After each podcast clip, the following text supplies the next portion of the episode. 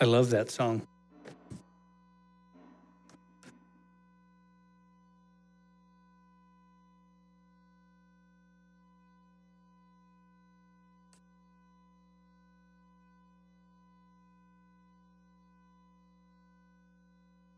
Words spread like fire. You can't keep this kind of thing down. Like when you see something like this, you just got to tell somebody. You got to share. You can't keep a lid on it. It's almost too good to be true. Except it was true.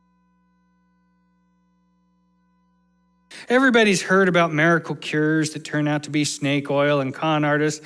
This one wasn't. I mean, this guy, he wasn't a con artist, he was a chemist. He knew his stuff. And he had discovered something that would guarantee weight loss. He guaranteed 10% weight loss a month for the first year. And the fact is, it really did work. He, he went all over the East Coast selling this. His name was W.I. Swain. And he went everywhere selling this successful little pill. It's actually two. You had to take two pills, and that was it. And you would lose weight. Now, I don't know about all you, but that sounds kind of exciting to some of us who could use a little weight loss there. But when it came out what the secret was, that changed everything. You see, each of those little sugar pills that he gave out had a little tapeworm egg in it. Yeah, that's right, tapeworms. Guarantee you'll lose weight. You know, ignore the other side effects like cysts on your eyes and on your spine and the whole malnutrition and death thing that can eventually come from it. I had a social studies teacher share that with me back in high school, and it stuck with me about that story. I had to look it up uh, because it just really stuck with me about the way people can just fall for goofy stuff sometimes. Now, I find out when I'm doing research today uh, or, or, modern days here that it might be an urgent, urban legend. There's no real proof that this actually happened, but I believe it. I mean, come on. People are foolish. We look for easy answers and quick results and get rich quick schemes and lose weight fast schemes. We're suckers for that kind of stuff. We want the easy way out of things. In fact, just a few months ago, we had a couple here in Phoenix who heard from the President of the United States that if you take chloroquine, you can be, you can be protected from COVID 19. Now, whether or not that works or not, what they did is they found an aquarium cleaning solution that happened to have that in it. And they took that, and the man died, and his wife ended up in intensive care. Now, I'm not here to mock them. I've been foolish in my life. I've, I've gone the quick, get rich quick scheme way of doing things myself before. But I share the story just to say we look for the easy way out in things. We look for the simple solution. Good morning. For those of you that don't know me, I'm Pastor Roger. And we're going through a series right now called As You Are, as in, come as you are to God. The idea comes from an idea of the Alcoholics Anonymous way of doing things, the 12 step way of doing things. And I ask you to bear with me with some patience if you heard this last week and the week before, because you're going to hear this little part here every week, because I think the vision side of this is important to get across. And it's important to share for anybody new who might be tuning in. The idea that church could be like an AA group. Because what happens when you come into an AA group that first time, you can be stumbling drunk, falling apart. And when you walk into that meeting, they say, Welcome. And that meeting, that first day that you're sober, they give you a little chip and they say, Congratulations, 24 hours sober. And if you keep coming back, you get another one the next day and another one the next time. And you get one at a week and a one at a month, and you get one at six months and a year and 18 months and two years and so on and so forth, reminding you that you're making it. And they work together. It's, it's important to recognize that it's not just a chip that makes everything better, they actually work a process. In fact, the, the, the motto that they have is the 12 steps work if you work them. And they walk through these 12 steps together. And when you get into the individual meeting part, individual group sharing time, you, you tell your story and you stand up and you say, Hi, my name is John and I'm an alcoholic. Everybody goes, Hi, John. And they're welcoming. Why? Because everybody sitting around in that room is an alcoholic and they recognize what it is. And if you're an alcoholic and you get up there and you start to make excuses, they call you on it. They tell you you're full of crap when you're full of crap. And they say, It's okay, I recognize it. Because I'm one drunk talking to another. I can help you see what I see, that you're just making excuses not to deal with it.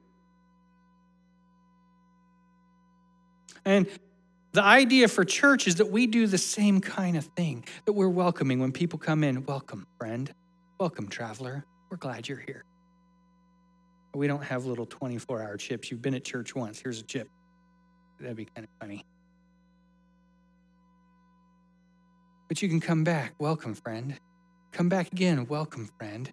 And eventually you become a brother. And eventually you're welcoming other people in. And eventually you're helping them walk down the path just as someone else has helped you in walking the path.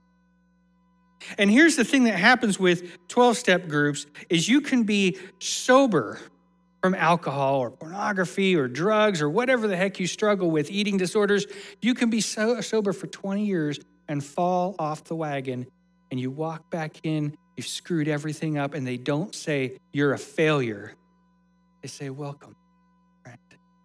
It's your 24 hour chip again. It's an encouragement to keep going because we're all going to screw up and all we're going to fail. And it doesn't necessarily have to be talking about alcohol as we kind of use for the example here. It could be pornography. It could be drugs. It could be eating disorders. It could also be things like depression and anxiety. It could be any other unhealthy patterns in your life of anger, of abuse that's either been done to you or abuse that you've done for others. You see, recovery is possible with the right methods and the right help. We talked last week about the idea that the first step is admitting you have a problem. You've all heard that cliche in life, and that's true. As a church, we talk about the first step is recognizing that we're all sinners. Every darn one of us.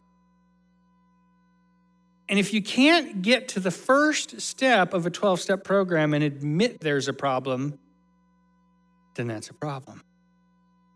In fact, we're going to talk about the second step today, and here's what you see in the AA and Celebrate Recovery literature is if you can't stand up and say, "Hi, my name is John and I'm an alcoholic" at an AA meeting. You don't move on to the second step. They tell you, "Go back to that first step. Do some study, get some understanding, Let's talk through this and recognize if you don't realize there's a problem at step one, you can't move to step two. Because you can't fix anything until you recognize that there's a problem. We talked about that last week, and if you missed it, I encourage you to go out on Facebook and watch our video of the sermon from last week, because this stuff's important. It matters. If you can't stand up and say, Hi, my name is Roger, and I'm a sinner. I struggle with depression. I struggle with anxiety. I struggle with anger. I struggle with control issues. Heck, I struggle with a lot of things. Can I tell y'all I'm a mess? I need God in my life because I can't get help until I recognize that I need Him. And I can't get help until I recognize that I'm powerless over the issues in my life and that my life becomes unmanageable because of these issues at times until I can admit that they're there. Share another secret with you. As a pastor, you can look around any room that you happen to be in from this room in the sanctuary here at the church, or your house if you're joining us from home. Go to the grocery store, go to work, anywhere you go, and look at the people around you. Every single one of them struggles with issues that are unmanageable in their life. Secret is some of them hide it better than others. I get to talk to them later down the road. But just know don't look at someone else's life and go, man, I'm screwed up. I wish I could get my stuff together like they've got it. Yeah, they don't. They're just better at hiding it. So, if you can admit that you have a problem, in our case, we're talking about sin in general, sin that goes all the way back to the beginning. When Adam and Eve sinned, we believe as Christians that we've inherited that original sin. It's genetic, it's inside us. When you're born, you're born into sin, into the brokenness that is this world. And I'll tell you what, life is so much easier when you recognize that. You see, because if you go through life thinking everybody, uh, everybody's pretty much basically good, and then you're honest with yourself and go, man, I'm a screw up, but everybody else must have it together. No. Look around you. The people you meet, the family members. Oh, the family members. That ought to give you a hint that nobody's got it together.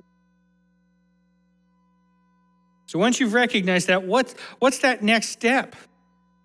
I'll tell you what most people do. They recognize they've got a problem and the first thing they do is what's called white knuckling it. That's a term of sobriety. That's a term from the 12 step groups. And the idea is if I can just hold it tight enough together, I can get it together. I can do it myself. I can solve this. And so if you're an alcoholic, you go through your house, you break all the bottles that you have, you throw them all away. If you're a drug user, you throw them all away. If it's pornography, you turn off the internet. I'm just going to be good. It's like like riding that county fair ride, like the roller coaster or something, and you're holding on for dear life and gripping. I can do this. I can do this. I can do this. And it works for a little while. Two weeks, three weeks, a month. That's the whole thing about the whole miracle cures thing. We can have these miracle cures that we think are going to work, but they don't work long term. Get rich quick doesn't get you rich quick. Losing weight fast, you gain it all back. Even diet pills with tapeworms, eventually you have to deal with the real problem. And people apply that in other places. You have depression? Just take a few deep breaths. There's marijuana for your madness, aphorisms for your anxiety. It's like Saturday Night Live, if you watched it back in the day, there was this guy on there called Stuart Smalley, and he would have aphorisms to make you feel better. I'm good enough, I'm smart enough, and gosh darn it, people like me. You can keep telling yourself positive things like that, and hey, that's not bad. It's good to be positive, but that doesn't solve the issues. It's like smearing peanut butter over the bread. It covers everything up, but it doesn't solve what's underneath. Self help. I worked as a bookseller at Bookstar when I got out of high school. Loved that job mainly because it fed my habit of reading books. So I got to take home all kinds of free books. Biggest section in the store self help. Here's the little hint for you if self help worked, you'd already be okay. Self help, yoga, exercise, fresh air, positive mantras. None of this stuff is necessarily bad in and of itself, but it doesn't get to the heart of the problem. White knuckling it doesn't work. Trying to solve this yourself doesn't work. Proverbs 14 12, one of my favorite proverbs says, There is a way that seems right to a man. Oh, but then you read the rest. There is a way that seems right to a man, but that way ends in death. Have you ever watched that in someone else's life? Or maybe in your own? Where you make a choice and you think you're on the right path and you're doing the right thing, and everything goes completely wrong. Looked like it worked for a while. Well, heck, taking that tapeworm made weight loss easy for a little while, but that way led to death. You see, the next step here, step two of the 12 steps, is we came to believe that a power greater than ourselves could restore us to sanity. We admit we have the problem, our life is unmanageable, and now we recognize that there's a power greater than ourselves that can restore us to sanity. And I will tell you, of all the things in 12 step programs, this is the one I struggle with the most, with AA especially, and some of the more secular programs because they use the words higher power. There's a higher power, something greater than ourselves that can make us better. But they say that higher power is as you understand it. Except it doesn't work that way. There is a higher power. I'm here to tell you that. I wouldn't do my job, the job that I have, unless I believed that there was a higher power, but it's a specific one, and higher power can't be vague. There either is a God or there is not a God. You can't just make something up in your mind and go, okay, that solves it all. It just doesn't work that way. I love that our God, the God of Abraham, Isaac, and Jacob, the God of Jesus, Messiah, his name is called Yahweh, which means I am. Just that. God exists. His very name is I am. I exist. It preassumes there's no doubt God exists. And faith is good, but so are logic and facts. If you don't know God, I invite you to call me. Here at the church, 956 6969. Call me up. I'll buy you a cup of coffee and we'll talk about it. I would love to share with you about this God that we have and the logic that leads you to Him. You see, people sometimes tell you it's all about faith. Well, it's not all about faith. It can start here as well as in the heart. You can use your brain to follow your way to God because it makes sense that He's there. And some people say, well, there's all these religions. How do I pick one? Well, you got to use logic there. You got to think your way through it because they can't all be right. They can't all be wrong, and I'll admit that. But I believe firmly that you can find yourself logically to God and understand that the higher power is something specific and it can't be you.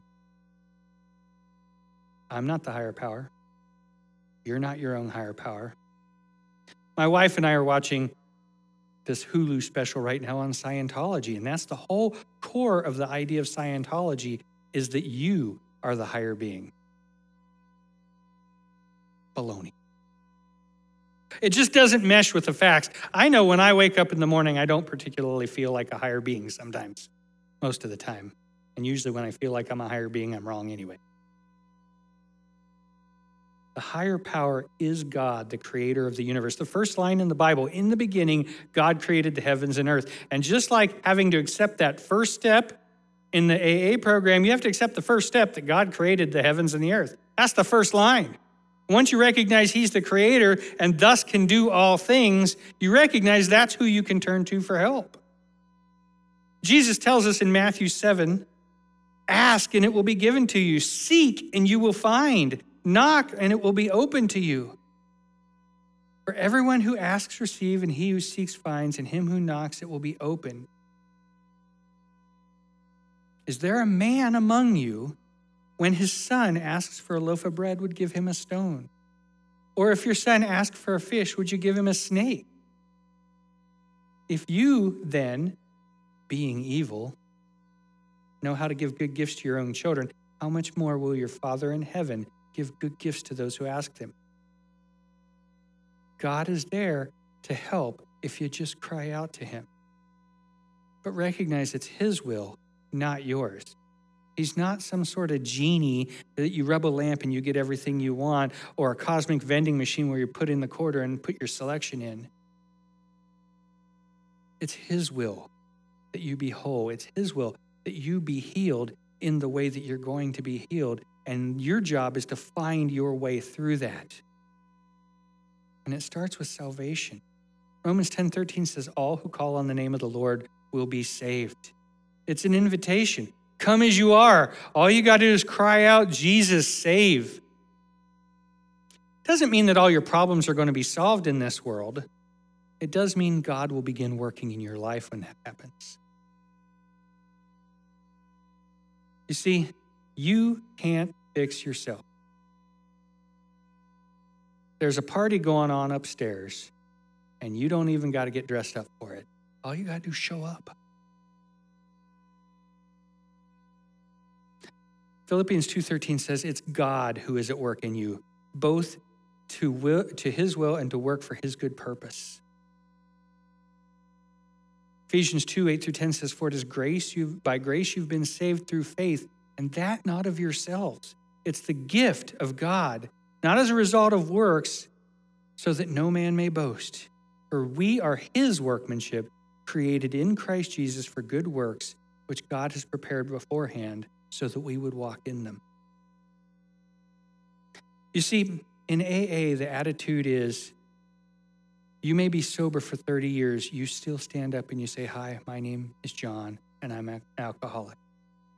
The attitude of Christianity is it doesn't matter how long you've been here, you may be in your 70s and been a Christian all your life. You still stand up like that person who walked in the door first, the first time and say, Hi, my name is Roger, and I'm a sinner.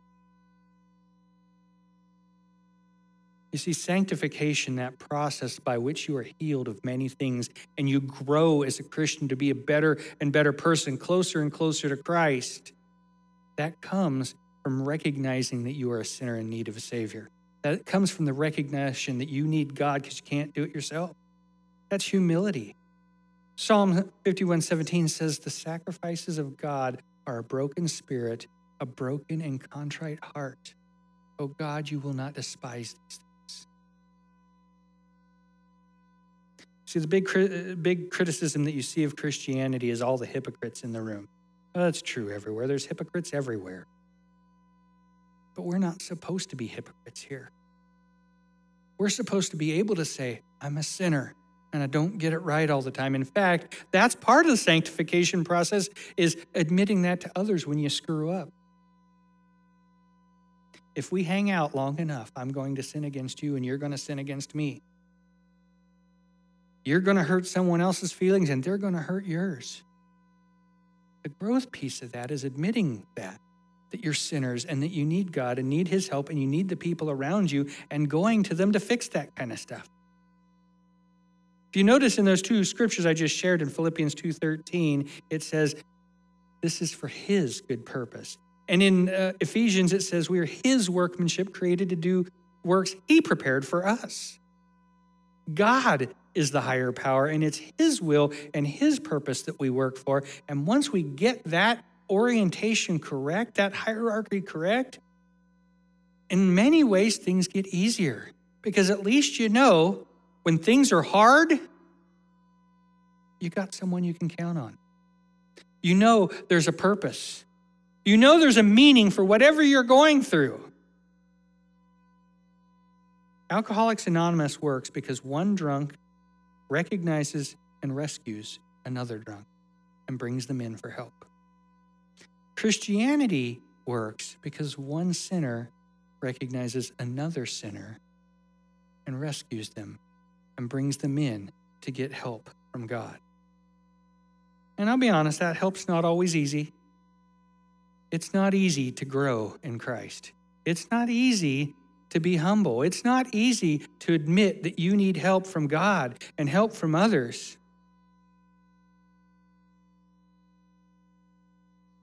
There's a, there's a uh, quote, a phrase that is used by the Navy SEALs The only easy day was yesterday.